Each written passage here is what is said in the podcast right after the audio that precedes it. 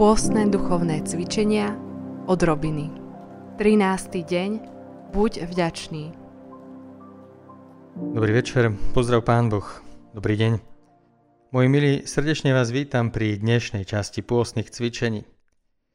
Verím, že po tých dvoch týždňoch, lebo dnes sú to dva týždne od začiatku pôstu, sme už aspoň trochu, tak povediať, rozcvičení, čiže duchovne silnieme.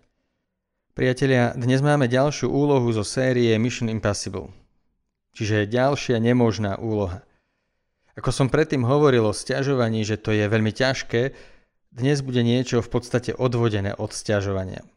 Pretože ak sa nestiažujeme, ak neberieme rôzne situácie, vzťahy, veci, ktoré prichádzajú zvonku ako dôvod na to, aby sme sa stiažovali na život, tak jediné, čím to môžeme nahradiť, je vďačnosť.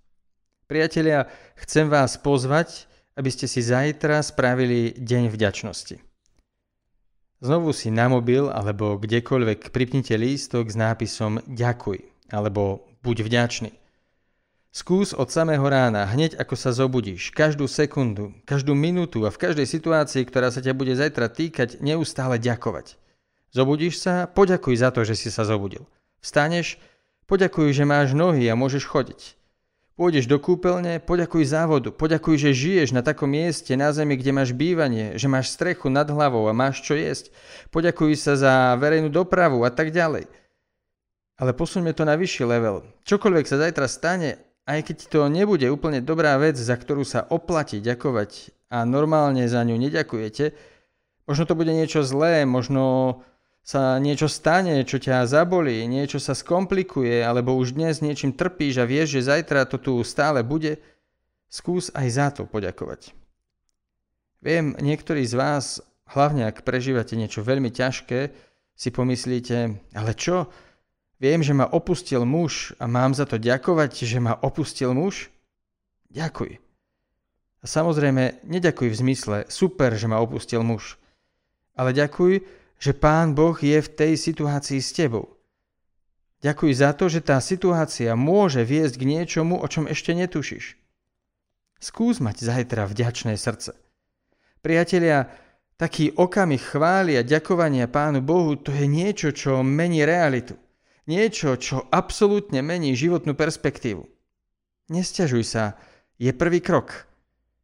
Ale keď sa nestiažujeme, ostávame na bode mrazu – Čiže zbavili sme sa negativity. Ale skúsme k tomu nesťažovaniu pridať ešte vzdávanie vďaky a chváli Pánu Bohu. Priatelia, skúste zajtra, čokoľvek sa stane, ďakovať.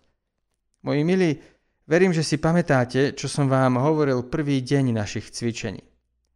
Mne v odrobinách naozaj nejde o to, aby sme si spravili jeden taký deň, že vám dám na každý deň jednu úlohu, jednu vec, raz si to odbijete a poviete si fajn, splnil som úlohu.